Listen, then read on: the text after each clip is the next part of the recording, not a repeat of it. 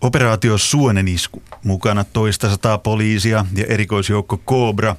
16 kotietsintää, yhdeksän kiinni otettua ja yksi epäilty jää vielä kiinni itse teossa.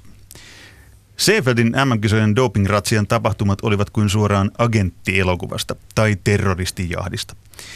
Mitä näistä tuoreista doping-tapauksista oikein pitäisi ajatella ja miten niistä seuraa? Ja ehkä jotkut dopingkäydyt unohdetaan nopeammin kuin toiset. Tänään urheiluhulluissa tartutaan vaikeaan aiheeseen eli dopingiin. Halusimme tai emme, niin tuo iso D lävähtää huippuurheilussa silmille aina silloin tällöin. Suorassa lähetyksessä tänään keskustelemassa Kari-Pekka Kyrö ja Iltasanomien erikoistoimittaja Pekka Holopainen. Tulossa myös kirjailija Minna Lindgrenin pakina. Nyt pitää ihan aluksi aloittaa sillä, että kun nämä äsken kuvailut tapahtumat, erikoisjoukot, kobrat, 16 kotietsintää, 9 kiinni otettua. Kun te näitte nämä tapahtumat, jotka me kaiken välitettiin, niin mitä ajattelitte? Kari-Pekka Kyrö. No minulle se näyttäytyi semmoiselta mahtipontiselta teatterilta, jolla haluttiin viestiä jotakin ja, ja ehkä haluttiin viestiä se perusviesti, mistä VADA ja tämä toiminta lähtee. Eli otetaan kiinni ja, ja varoittavana esimerkkinä telotetaan aamun koitteessa. Pekka Mun mielestä siinä oli kyse siitä, jos kyse olisi ollut vaikka normaalitason huumejengipidätyksestä, niin tota, se olisi tehty varmasti hieman ei-näkyvämmin, mutta kun nyt oli tällainen massiivisia mediakuluttajamääriä kerävä urheilutapahtuma käynnissä, oli tavallaan tämän poliisiyksikön PR-työn kannalta edullista hoitaa se näin. Ja tuota, mitä sitten tulee tähän itse tapahtumaan, niin tietenkin pitää muistaa se, että Itävallassa dopingin käyttö ja kaikki muu doping myös on kriminalisoitu, eli tavallaan se antaa poliisille melkoiset esitutkinta-aseet. Ja kun maksimituomiot on 10 vuotta, niin sitten on myös mahdollista päästä kiinni pankkitileihin, puhelimiin, elektroniseen tiedusteluun, etc. Mutta olihan tämä niin poikkeuksellisen iso ja näyttäväksi tehty operaatio. Mä en ainakaan muista nähneeni tällaista vastaavaa. Ja sitten siihen vielä kaiken päälle lyötiin video, joka ilmeisesti vähän luvattomasti vuodettiin julki, jossa näytetään, miten urheilija piikittää parhaillaan itseään ja harrastaa veridopingia niin poliisin kuvaamalla videolla. Tämä poliisi sai sen jälkeen kylläkin kenkää, koska meidän videon oli, oli, oli syytäkin. Niin, mutta eikö tämä ole todella jotenkin poikkeuksesta, että näin tehdään Kari-Pekka Kyrö, miksi? Mikä, no, mikä ky- siinä kyllä, on se tausta? Kyllä, kyllä siinä, siinä haluttiin varmaan tämmöinen mahtava maailmanlaajuinen näytelmä. Että tässä pitää ehkä taustalle muistuttaa siitä, että tämähän ei lähtenyt mistään dopingvalvonnasta eikä VADAN eikä lajiliitto- ja antidoping-toiminnasta, vaan tässä taustalla on, on katkeroitunut urheilija Johannes Dyr ja sitten siinä Itävallan rajan toisella puolella verta haistava toimittaja Hajo Seppelti, joka, joka aavisti tai, tai seuraa näitä tilanteita ja aisti tilanteen koittaneen ja lähti vyöryttämään. Ja tämä Hajo Seppelti ei ole mitenkään vieras. Hän on vierailu Jyväskylässä ja tuttu mies ja tunne hänen menetelmät ja osaa nähdä läpi, että tämä poljettu ja, ja spitaaliseksi leimattu Johannes Dyr – oli otollinen siihen tilanteeseen. Ja minkä takia tämä oli näin näyttävä ja teatraalinen, teatraalinen niin, niin totta kai media oli tässä voimakkaasti mukana. Tämän Seppeltin kautta, televisiokanava ja niin edelleen. Se ei ollut amatöörien puuhastelua, vaan se oli ammattilaisten spektaakkeli. Ja Seppelt sitten hänellä on jotakin valtuuksia vadalta neuvotella – mutta ensisijaisesti hän on nimenomaan tähän viralliseen koneistoon tulliin ja poliisiin yhteydessä. Ja siitä eteenpäin tämä kaikki oli helppoa. Oli kuukausia ehkä puoli vuotta aikaa valmistella tätä näyttävää iskua. Ja, ja sitten... Tämä oli vähän niin kuin Pekka Holopäin täytyy kysyä, yhden toimittajan näytös. Tässä Kyrö sanoi, että vertahaistava toimittaja Kyllä. ja sitten taustalla katkeroitunut urheilija. Kyllä, yksi, tulee. To, yksi toimittaja, toimittaja on aika paljon valtaa, kun se saa masinoitua tällaisen, että sieltä tulee kobrat ja kaikki heti paikalle ja pystyy pystyy niin kuin järjestämään tämmöisen no Euroopan laajuisen mennään, näytelmän. Mennään kevääseen 2008, niin oli entinen lainausmerkeissä katkeroitunut päävalmentaja Kari-Pekka Kyrö ja toimittaja Pekka Lehtinen, eli ei tämä ensimmäinen operaatio ollut. siinä on se ero, että, että siinä ei käytetty rahaa, eikä siinä ollut näitä, näitä siihen samaan aikaan. Ei ollut niin karhuryhmää paikalla. Tämä Hajo Seppelt lähestyi myöskin minua ja sen jälkeen. Ja Hajon se menetelmä ja metodit tuli mulle tutuksi ja hän on lompakon kanssa liikkeellä, hän on vadan valtuuksi liikkeellä tarjoamassa erilaisia etuuksia ja, ja vapautusta ja hän tarvii. Mutta hän ei, hän ei operoi suoraan vadaan, vaan nimenomaan tähän viranomaispuoleen sen takia, että totta kai se on paljon tehokkaampi. Mutta siellä oli vertahaistava toimittaja, joka kuitenkin tiesi, mitä sieltä sitten löytyy, koska poliisi otti kiinni Juu. Itävallan Dominik Baldaufin ja Max Haugen, Viron Karel Tamjärvin, Andreas Verbalun ja Kazakstanin Aleksei Poltoranin. Kyllä. Eli, eli tiedettiin, mitä siellä kuitenkin Saanko sen verran saatiin? täsmentää, että eihän tämä ole mitään sattumaa, vaan, vaan tämä il, katkeroitunut ilmiantaja Johannes Dyr, hän antoi kaikki sen oleellisen tiedon. Ja sen, sen jälkeen hän ei varmaan poliisin ammattitoiminnassa ole mitään ongelmia laittaa seuranta päälle ja, ja, ja keskittää se valvonta tähän Erfurtilaiseen klinikkaan ja nähdä kaikki, ketkä siellä liikkuu. Eli, jos... Eli Johannes Dyr oli siis 2014 Sochissa epohormoista kiinni ja mikäli Itävallan liitto olisi ottanut hänet takaisin maajoukkueen rinkiin ja antanut hänen mahdollisuudet tulla takaisin hiihtohuipulle, niin tätä ratsiaa ei koskaan olisi nähty eikä tapahtunut. Juuri, juuri näin. Että se, se iso munaus, mikä tässä tapahtui, niin hyvä ystäväni aikalaisen niin olympiamitalisti lajiottaja Markus Kandleri teki järjettömän munauksen. E, eli ihan tämän vanhan klassisen kaavan mukaan, niin jo voitettua, jo maahan lyötyä hän meni vielä häpäisemään lisää. Ja ei herranen aika kyllä urheiluihmisten pitäisi sen verran ymmärtää, että joku säällinen tapa jatkaa tai kuitenkin palauttaa kunnia Johannes Dyrillekin tässä. Miten, miten Dyr häpäistiin? Kerro vielä tarkemmin. No häpäistiin sillä tavalla, että hän halusi urheilla tehdä paluun ja, ja se ei Itävallan liitolle käynyt, vaan, vaan tuota, kun hänet oli kerran tehty spitaaliseksi ja hän oli Itä, Itävallassa on tosi voimakas myöskin olympiakomitea tai talviurheilun muu puoli.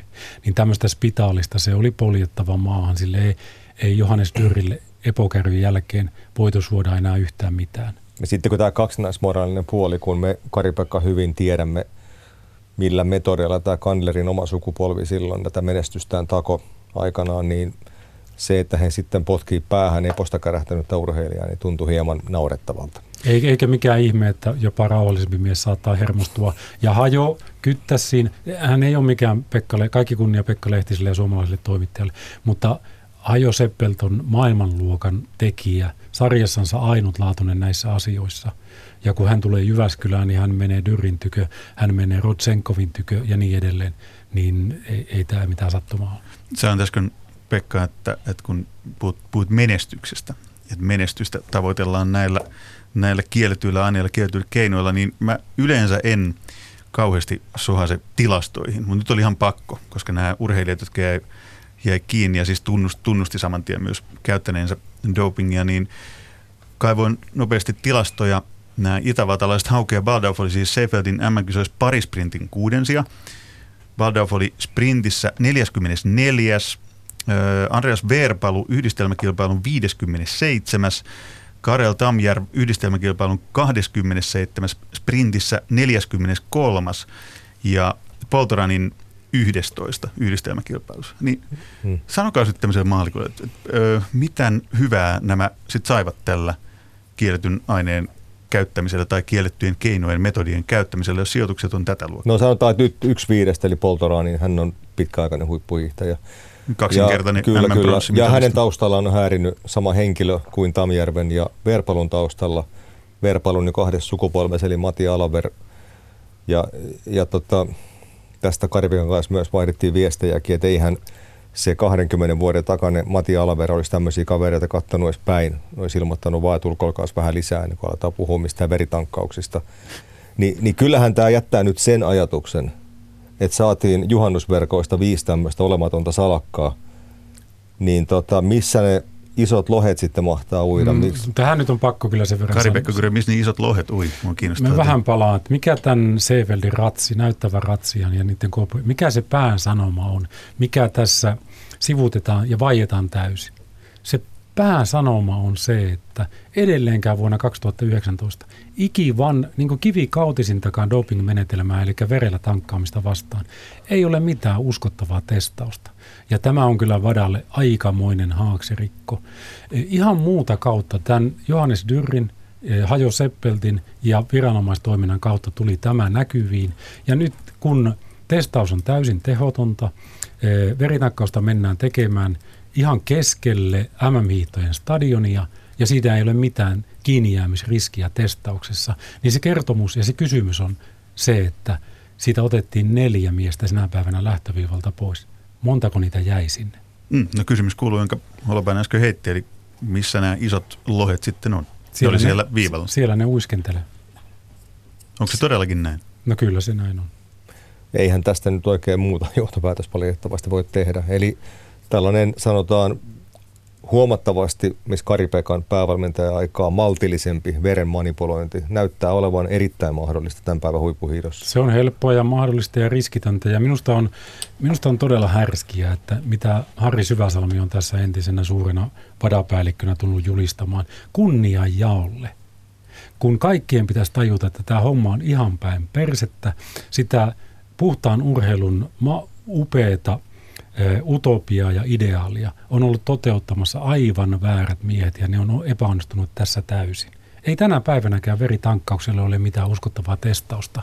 Ja kun näin ei ole, niin urheilumaailma tulkitsee sen sillä tavalla, että, että puhtaaseen urheiluun ja varaan ei voi luottaa, ja kun siihen ei voi luottaa, niin se on se suurin motivaattori hakeutua itse samalle lähtötasolle. Luottamuksen puuta. Tulee todella paljon asiaa, onneksi meillä on lähetysaikaakin aika aika mukavasti vielä, vielä tota jäljellä. Mutta kertokaa vielä konkretiaa.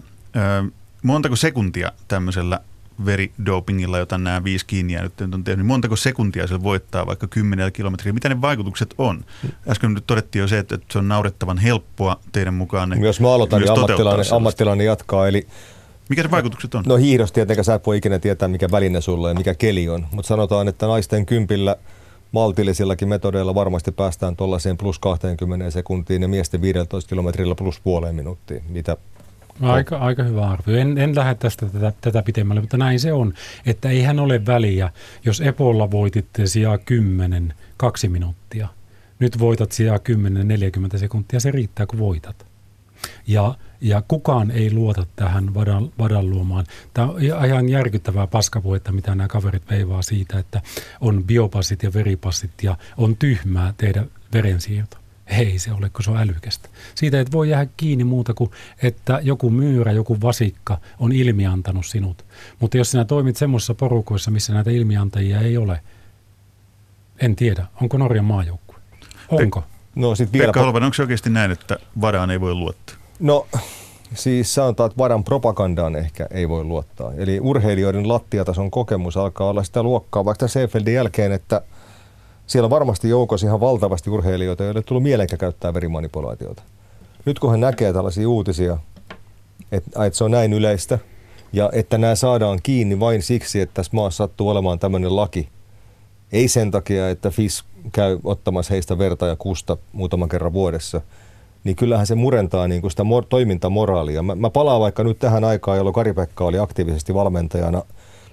Silloin käytettiin EPOa.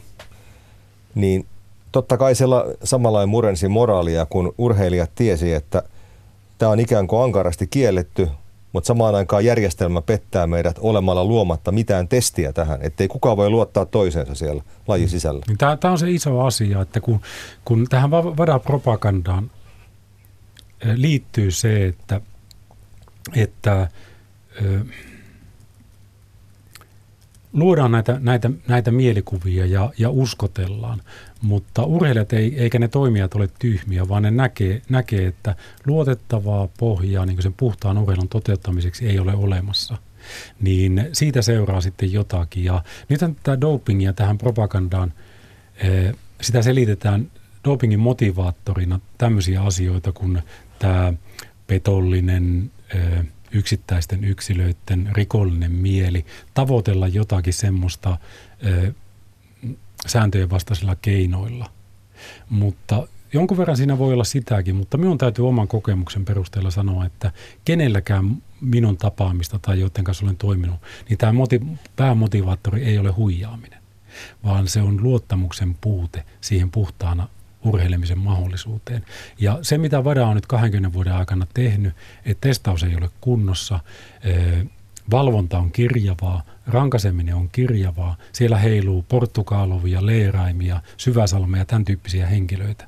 Harri Syväsalmikin on korruptiosta tuomittu virkamies niin älkää nyt pitäkö meitä niin tyhmänä, että tuommoista väkeä kun siellä liikkuu, niin se luottamus syntyy sitä kautta. Ja alun alkaen, niin kuin sanoin, niin tämä vada-ideologia, se puhtaan urheilun ideaali ja utopia, niin, niin eihän varmasti urheiluihmistä enempää kukaan voi sitä kannattaa. Me kannatamme sitä.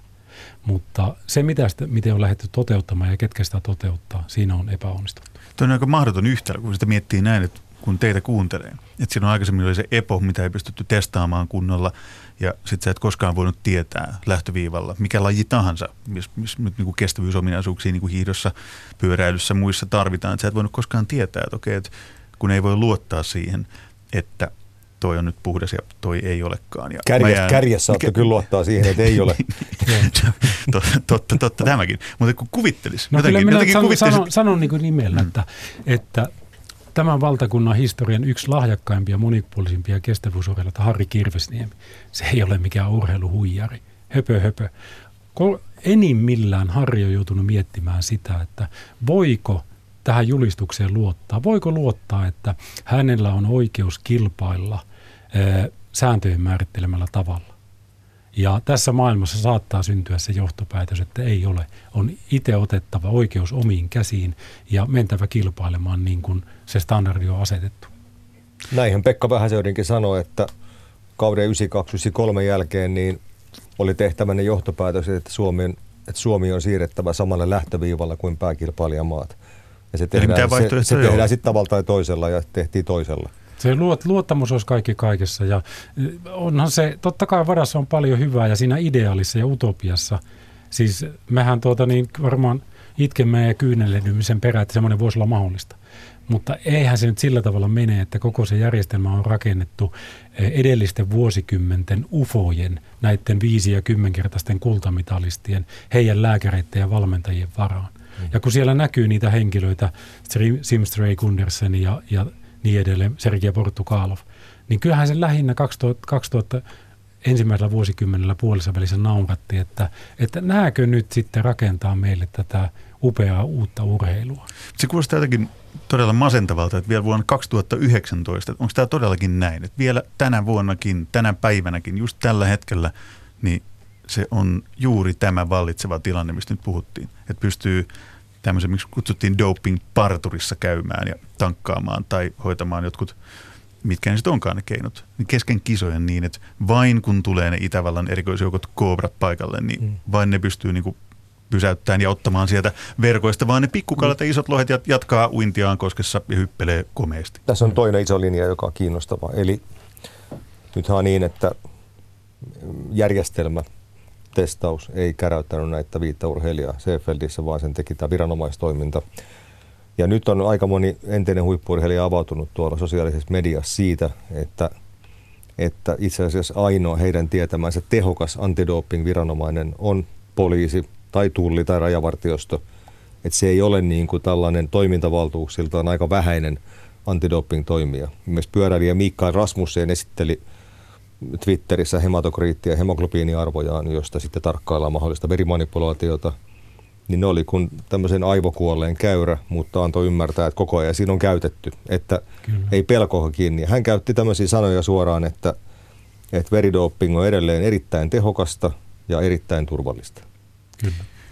Otetaan pieni, pieni lisä tähän keskusteluun. Nyt on nimittäin kirjailija Minna Lindgrenin pakinan vuoro. Kuunnellaan, mitä Lindgren on tällä kertaa keksinyt. Sohvalta katsottuna urheilu on silkkaa, suurta draamaa, seikkailua sattumasta vahingosta ja yllätyksestä toiseen, siinä se viehätys. Ei ole sattuma, vahinko eikä yllätys, että suomalaiset urheilijat eivät tälläkään kertaa yltäneet arvokisoissa etukäteen povattuihin mitalimääriin. Selitykset ovat toki pitkälti sattumavaraisia ja yllättäviksi vahingoiksi puettuja. Nämä tehtaalta tulleet väärät sukset, liian kaukana ollut juomapullo ja muut jutut. Mutta doping – se on aina sattuma, jonka selitys on vahinko ja josta kiinni jääminen on yllätys. Koko homma perustuu siihen, että me kotisohvalla lojuvat urheilun ystävät olemme hyväuskoisia. Me tosiaan uskomme, että ihmiset parantavat tapansa, eivätkä valehtele. Ja kun kerran on jääty kiinni, siitä opitaan jotain niin, ettei kukaan enää jää mistään kiinni – Mehän uskomme myös, että urheilu edustaa hyviä arvoja, eettisesti korkeatasoista moraalia, korruptoitumattomuutta ja terveitä elämäntapoja. Ja niin me heittäydymme doping-sirkukseen ja kyynelehdimme, kun rikolliseksi muuttunut urheilija, äsken vielä sankari, nielee itkua höpistessään koottuja selityksiä talonmiehistä, banaaneista ja huulirasvasta. Haluamme uskoa, että urheilija ei tiennyt, mitä siinä veripussissa oli, että hän ei pysty muistamaan, onko häntä piikitetty ja että hän luuli niiden pillereiden olleen vitamiineja. Ja tietenkin hänellä oli astma – Siksi hän käyttää astmalääkettä. Eero Mäntyranta sai vahingossa juottoasemalla jotain, mikä sattumalta osoittautuu amfetamiiniksi. Stig Wetzel söi sattumalta väärän banaanin, jossa oli yllättäen efedriiniä, ja Martti Vainio luuli talonmiehen antaneen hänelle vain B-vitamiinia tai korkeintaan testosteronia. Ei tällaisia sattumia voi kukaan unohtaa. Niistä rakentuu kollektiivi urheilun ystävän muisti. Seefeldissä yllätys olivat virolaiset. Heitä me olemme pitäneet rehteinä ihmisinä. Venäläiset ja norjalaiset ovat toista maata ja Suomi on jo osansa tästä kakusta ottanut, mutta että Viro! Varsinainen yllätys oli kuitenkin se, miten he hoitivat homman. Peittelemättömästi, piikki käsivarressa poliisin syliin ja siitä rauhallisesti kameroiden eteen kertomaan yhtä asiallisesti kuin rehellisesti, miksi, missä, milloin ja miten kiellettyjä aineita oli otettu – Sehän vaikutti suorastaan rehdiltä peliltä. Näin pakinoi kirjailija Minna Lindgren. Sehän vaikutti suorastaan rehdiltä peliltä. Kari-Pekka Kyrö, minkälaisia ajatuksia herätti Lindgrenin pakina? No tuo oli, oli hyvä varmaan semmoinen urheilun seuraajan tai yleisön ajatusmalli siihen. Mä jäin miettimään sitä, että nämä tunnustelijat on sitten rehellisiä ihmisiä – Siinähän oli jonkun verran sitä, että vastuuta siirrettiin muille ja tuolle tunnustamiselle näyttää olevan, jota kyllä kiitetään ja antidoping-organisaatiot kiittää, mutta niille on hyvin tyypillistä, että tunnustetaan se, mikä on tullut esille, siirretään vastuuta muille ja sitten loppuun todetaan, että kaikki nämä tätä aikaisemmat tekemäni urheilusuoritukset on tehty puhtaalla. Niin, siis tähän, tähän tämä virolainen Tamjärv teki, teki hienon poikkeuksen. Mielestäni niin hienon poikkeuksen, että hän kertoi ihan avoimesti, että tämä ei ollut mikään yksittäinen ainoa kokeilu, vaan tällaista ainetta, vaan että tämä oli tehty aikaisemmin. Kyllä. 2016, 2017 Lahti. Joo. Eli ihan samanlaista doping-kampaamoa sielläkin on joku pyörittänyt. Mä olin 2008 kuuntelemassa KP Sua Kuopiossa erässä yleisötilaisuudessa, jonka järjesti ortodoksinen kirkko. En tiedä millaisen ripillä me oltiin siellä, mutta Im, Immo Kutsa oli Jumala pelkäväisiä miehiä kyllä, mm. kyllä, niin silloin tuota, sinähän sanoit siellä, että tällainen perisynti, kun Suomessa tulee positiivinen dopingnäyte, on se, että se alkaa sellainen jäätävä sen tapauksen eristäminen kaikesta sen ympärille. Niin tässä Seefeldin tapauksessa kuitenkin mä näin niin kuin hieman terveempiä merkkejä siitä, että tällaista, että se, että, se, että se eristetään vaan siihen yhteen ihmiseen, niin näinhän ei nyt ole tapahtumassa. Mutta enhän mä ole kenenkään kuullut puhuvan siitä, mistä täälläkin te nostitte molemmat jutun esille, että pikkukalat jäi haaviin ja isot lohet jatkoi uintiaan. Eihän tästä ole puhuttu. Ei, ei, ei missään nimessä, koska sehän on se, mitä minä täällä sanon, niin on rikosurheilua vastaan ja minun pitää asettaa tuota, niin toimintakieltoa ja vaientaa. Näinhän se urheilumaailma niin kuin, ei, ei tätä, eikä se kuulu tähän äh, niin kuin vadaa kaanoniin, että tällä tavalla saa puhua, tuoda näitä ongelmia esille. Ja tässä nyt, kun tämä niin kuin on haluttu selittää – urheilun uskottavuuden ja dopingvalvonnan suurena menestyksenä, niin jos tulee sanoneeksi, että höpö höpö, että tässä oli ilmiantaja ja ihan muu, muu niin kuin viranomaistoiminta, joka tämän toi esille. Ja se, mikä on tässä vadan ja dopingvalvonnan vastuulla, eli ne isot kalat, ne polskii menemään siellä. Mä otan vertailukohdan Yhdysvalloista, jossa on tullut myös valtavia doping-paljastuksia 2000-luvun aikana – niin eihän nekään ole tullut periaatteessa sen USADAN eli antidoping toimia kautta, vaan siellä ajetaan liittovaltion tutkija, joka kuulustelee, jos kärähdät valehtelusta, häkki heiluu, niin tota, siinä sitten aika moni henkilö miettii, että millaista siellä Kansas City vankilasuihkuhuoneessa on ja mieluummin kertoo, mitä on tapahtunut. Kyllä, eli Tour, Tour de France 98, Balkot, THG, Marion Jones. Marion Jonesit. Eh, kaikkihan on itse asiassa tämän itse doping-testauksen jonkunlaisia haaksirikkoja. Muu viranomaistoiminta tulee niin kuin osoittaneeksi tai todistaneeksi, että kymmeniä satoja puhtaita dopingnäytteitä, niin kuin Lance Armstrong. Ja, ja sitten tosipaikan tullen niin kuin valaehtoisessa todistelussa tai jossain muussa tullin tai poliisin iskussa, niin osoitetaankin, että tämä itse testaaminen on ihan höpö hommaa, täysin tuloksetonta, nolla testaamista ja nämä tulee niin kuin muuta kautta näkyviin.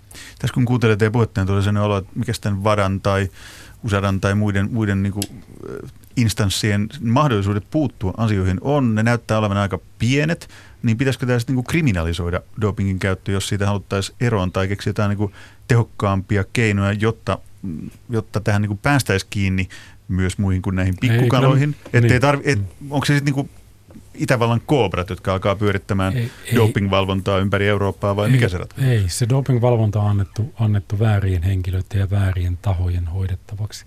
Silloin parikymmentä vuotta sitten lähdettiin väärään suuntaan. Ja niin kuin äsken sanoin, niin eh, ne asiantuntijat ja ne toimivaltaiset tahot on otettu urheilun sisältä. Ja valtiovallit ja hallitukset, ne eivät ikään kuin voi lähtökohtaisesti tunnustaa sitä tosiasiaa, että jos urheilua valvotaan, niin se ei voi rakentua entisten urheilusankareiden tai sankari lääkäreiden tai näiden varaan, vaan tarvitaan ihan neutraali, puhdas lähtökohta, joka on täysin riippumaton, korruptoitumaton. Et nyt jos ajattelee esimerkiksi yhtä isoa uskottavuusongelmaa, niin näiden tapausten ja, ja ihan ra- sanktioidenkin kirjavuus – Eihän ole mitään järkeä, että meillä on dopingista kärähtäneitä Dyr, Kuitunen, Johauk, Sundby. Samasta asiasta ja, ja se ero on kuin yöllä ja päivällä. Ja tämä, tä, tämä niin osoittaa sitä, että kuinka, kuinka heikko ja kuinka kallellaan oleva ja riippuvainen koko tämä valvonta ja, ja tuota, säännöistä, se, säännöistä sääntöihin perustuvat sanktiot, kuinka ne on. Mm. Tuota, ei tällä lailla saa olla ja, ja se syö uskottavuutta. Mun tekisi mieli esittää hypoteettinen kysymys Kari Pekalle, jos sallit. No anna tulla vaan, kunhan pysytään Joo. Suomen lain puitteissa. Oletetaan niin, että, että myös maastohiihdon verimanipulointia pääsisi tutkimaan ja näitä biologisia profiileja, semmoinen erikko, johon kuuluisi Kari-Pekka Kyrö, Pekka Vähäsöyrinki, Mati Alaveri ja Walter Mayer. Niin millaista jälkeä vuoden päästä meillä olisi käsissämme? Oli siinä, oli siinä kenttätason asiantuntemusta. Mitä siitä olisiko, olisiko verkossa silloin muitakin kuin pikkukoloja? No uskoisin näin, että, mutta näitä, näitä nelikoita ja näitä kenttätason asiantuntijoita on, on paljon. Ja kuinka hyvin he sitten missäkin ovat aja, ajassa kiinni tällä hetkellä, niin se on niin se toinen kysymys. Mutta, Tämä mutta on, on, onhan siellä vadassa – onhan siellä niin kuin hyvin tiedetään niin aivan liian paljon poliitikointia, mitä valvonnassa ei saisi olla. Sehän on poliittinen organisaatio. Mä haluan nyt palata vielä siihen, siihen mitä tämä toinen virolainen kärrynyt hiihtäjä totesi siitä, että, että aiemminkin on tullut sorruttua tai, tai tullut käytettyä kiellettyjä keinoja. Hän mainitsi muun muassa Lahden 2017. Niin minkälainen arvio tai näppituntuma teillä on, että mitä siellä on silloin tapahtunut? Nyt me saatiin lukea, että tämä tohtori Schmidt on pyörittänyt omaa pientä doping-parturiaan tuolla Seeveldissä, niin minkälainen parturikampaamo oli Lahdessa kaksi vuotta sitten? No enemmän tiedetään varmaan siitä, mitä tapahtui vuonna 2001 Lahdessa tämän vastapäisen herran ansiosta, muun muassa siinä liikuntakeskuksesta liikenneympyrän kohdalla, jossa oli teidän he- asemanne. No eiköhän siellä ole siis toimittu niin, että hotellihuoneessa, anteeksi Vierumäen urheilijakylässä, Vierumäellä urheilija pääasiassa asu, niin siellä on varmaankin urheilijat saaneet mikroannoksia verta ennen kilpailuja. Eikä se sen... Miks, miksipä ei? Niin.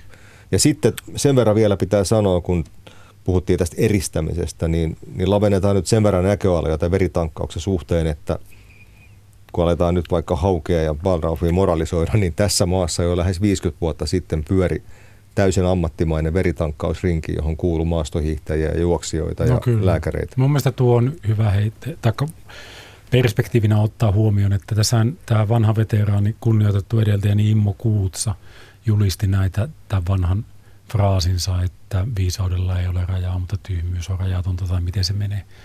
Kyllähän se nyt on, on ihan historiallisen dokumenttien valossa uskaltaa sanoa, että Immo Kuutsa 40 vuotta sitten loi – hiihtohistorian ensimmäisen eh, veritankkauspaikan systeema, tämän, tämän toiminnan systematisoimiseksi eh, Koljovirralle Iisalmeen. Mutta tämä, mielestäni tämä Immon esimerkki on niin kuin, hyvä sillä tavalla, että, että se, se samalla tulee kertoneeksi, minkälainen ihminen on. ja minkälaisia ihmisiä urheilussa ja urheilu ympärillä on vaikka kuinka paljon. Ja tähän voin sanoa sen, että kun tiedän, että, että Matti Alaverilla on satoja tuhansia eh, läheisiä hiihtoystäviä Suomessa ja maailmalla. Ja hänet on nyt spitalisoitu ja Holopainenkin toi tässä esille näitä asioita, niin minäpä otin asiakseni soittaa Matille lauantai-iltana. Ja huonostihan se Matti siihen puhelimeen vastasi, lopulta vastasi. Ja se ääni oli kyllä kammottava. Vähän, se kuulosti lähinnä siltä, niin kuin pistooli olisi ollut, ollut otsalla.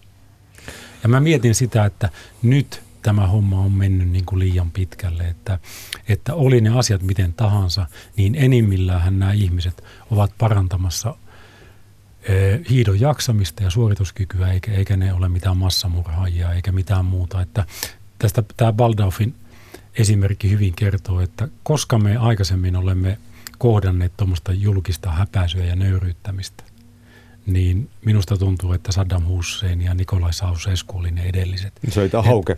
Hauke. Hauke, niin anteeksi hauke. Niin. Niin, niin ihan järkyttävää, että pikkusen hei jäitä hattuun. No ainakin jos tähän keskusteluun vetää, vetää sitä suhteellisuutta, tässä kun kuuntelee teidän asiantuntemustanne ja tietopankki, joka on niin valtava, että vyöryy oman pään yli niin paljon asioita, joihin haluaisi tarttua. Lähetysaikaa jäljellä noin seitsemän minuuttia, mutta koitetaan tiivistää niin, että mäkin pysyn vielä kärryillä. Tämä kuulostaa ihan järkyttävältä. Siis tämä kuulostaa niin kuin ihan järkyttävältä siinä mielessä, että kun tiedostetaan, te tiedätte, monet tuntuu tietävän, nyt jäi pikkukalat verkkoon tässä Seefeldin MM-kisoissa nämä muutamat tapaukset ja isot kalat jatkaa uimistaan, niin muuttuuko tämä koskaan? Tuleeko mitään sellaista, mitä voitaisiin tehdä? No Pekka Holopainen heitti jo hypoteesin, että Kari-Pekka Kyrö ja muutama muu kokemusasiantuntija sinne ja sitten saataisiin niin ainakin selville se, että miten isosta asiasta oikeasti on kyse, Me, me haluan, haluan sen verran sanoa tähän, että en ole, en ole tänne edelleenkään tullut niin puhumaan väärää oikeaksi enkä puolustamaan dopingia. Kyse ei ole siitä, mutta olen aivan varma, että jos sitä yritetään pelkillä propagandan keinolla hoitaa, niin tulos on tämä. Pitää myös suhteuttaa, tässä erinomaisessa pakinassa Minna jo sanoi, että, että urheilija pidetään lähtökohtaisesti kirkasotsaisena ja eettisenä henkilönä. Mennään vähän muille elämäalueille. Politiikka, vaikka vaalirahoitusskandaali, tiedeelämä, tutkimusmanipulointia, bisneselämä, kartelleja. Eli, eli jatkuvastihan me törmätään elämäalueella, missä on kova kilpailu ja vielä paljon kovemman panoksen kuin urheilussa – törmätään siihen, että ihmiset ei pelaa sääntöjen mukaan, niin onhan toki vähän kohtuutontakin olettaa, että urheilijat toimisivat jotenkin sen kummallisemmin. Ajatellaanko me siis jälleen kerran, tai ajatteleeko useat meistä, että urheilu on joku erillinen saareke. No, musta, tämä si- puhtaan, musta tämä puhtaan urheilun idea tämän keskustelun pohjalta kuulostaa vähän samanlaiselta kuin uskominen joulupukkiin. Nyt kaikki tietää, että sitä ei ole olemassa, mutta sitten kerrotaan kuitenkin yhteistä tarinaa, johon lapset tai lapsen uskoiset haluaa vielä uskoa. No kyllä mä haluan sanoa, että siihen kannattaa pyrkiä ja pyrkiä vielä voimakkaammin ja ehkä pare, paremmilla tavoilla ja, ja vahvemmilla ja, ja, ja eri taustasta tulevilla ihmisillä. Kannattaa pyrkiä siihen, pyrkiä hillitteen, mutta tämä propaganda, mitä nyt harrastetaan, niin se ei tule johtamaan yhtään mihinkään. Se ei anna uskottavuutta eikä luotettavuutta ja kyllähän tämmöiset esimerkit, esimerkiksi nyt venäläiset ihan oikein otti tänään esille sen, että nämä dopinglääkkeiden eri vapauskäytännöt, niin onhan se ihan uskomatonta, että, että tekeytymällä tai millä, millä tahansa tavalla, niin – hankitaan diagnooseja, joilla saadaan näitä eri vapauksia dopingaineiden käyttöön. Ja se on sillä tavalla niin kirjavaa, että tiet, ne on konsentroituneet, mm. ne on keskittyneet tiettyihin maihin ja muut on sivussa. No jos mä venäläisenä tai itävaltalaisena tai sveitsiläisenä urheilijana katson tuota norjalaisten astmalääkehommaa, ei se millään tavalla... Ei ne vaan norjalaisia ole. No, ne limaparat roikkuu polvilla muillakin. Kyllä, näin, näin on. Jelena Välbe, Venäjän hiihtojoukkueen johtaja, niin otti tämän esille Kyllä. just hiljattain haastattelussa tämän astmalääkityksen. Eli, eli nyt mä haluaisin pienen tämmöisen loppuyhteenvedon. Mitä, mitä seuraavaksi? Mitä voidaan tehdä, jotta, Kari-Pekka Kyrö hienosti toit esille, että, että vieläkin kannustat, vieläkin toivot, uskot siihen jossain määrin, että oikealla tavalla hoidettuna, oikealla antidoping-työllä tehtynä, niin suunta saattaisi olla oikea. Mutta mitä se vaatisi, mitä pitää tapahtua seuraavaksi? Nyt ollaan tilanteessa, jos me kauhistellaan viiden Seifeldin kisoissa käryneen urheilijan dopingkäryjä, ja tämän keskustelun pohjalta eikä minulla sitä syytä epäillä, enää vaan pikkukaloja, isot kalat jossain muualla. Nähdäänkö me ja miten ja koska ja milloin se, että ne isot kalat jää haaviin ja mitä, mitä tapahtuu seuraavaksi? Niin mä voin aloittaa tästä, että ensinnäkin biologinen passi, joka urheilija, se on, se on ihan hyvä aihio ja hyvä alku, ei siinä mitään. Mutta sitten jos halutaan tämmöistä oikein aukotonta valvontaa, niin kyllä aika monessa yhteiskunnassa törmätään sitten, varsinkin niissä, jos dopingin käyttö, onhan Suomessakin kriminalisoitu sen myynti ja niin edelleen, niin ei ole kriminalisoitu, niin et sä voi perustuslain mukaan valvoa ihmisiä ihan miten vaan, sen takia, että ne on huippurheilijoita. Eikä edes oikeastaan niin, että he jollain tavalla sitoutuu olemaan orvelimaisessa valvonnassa ympäri vuorokauden ja vuoden. Sellainen valvonta vaan ei tule kyseeseen, joten siinä mielessä pahaa pelkään, että dopingilla on ihan paksut päivät jatkossakin. Eli kysehän on siis kilpajuoksusta ollut ainakin tähän asti, että puhuttiin EPOsta ja EPON käyttäjät oli edellä, sitä ei pystytty testaamaan.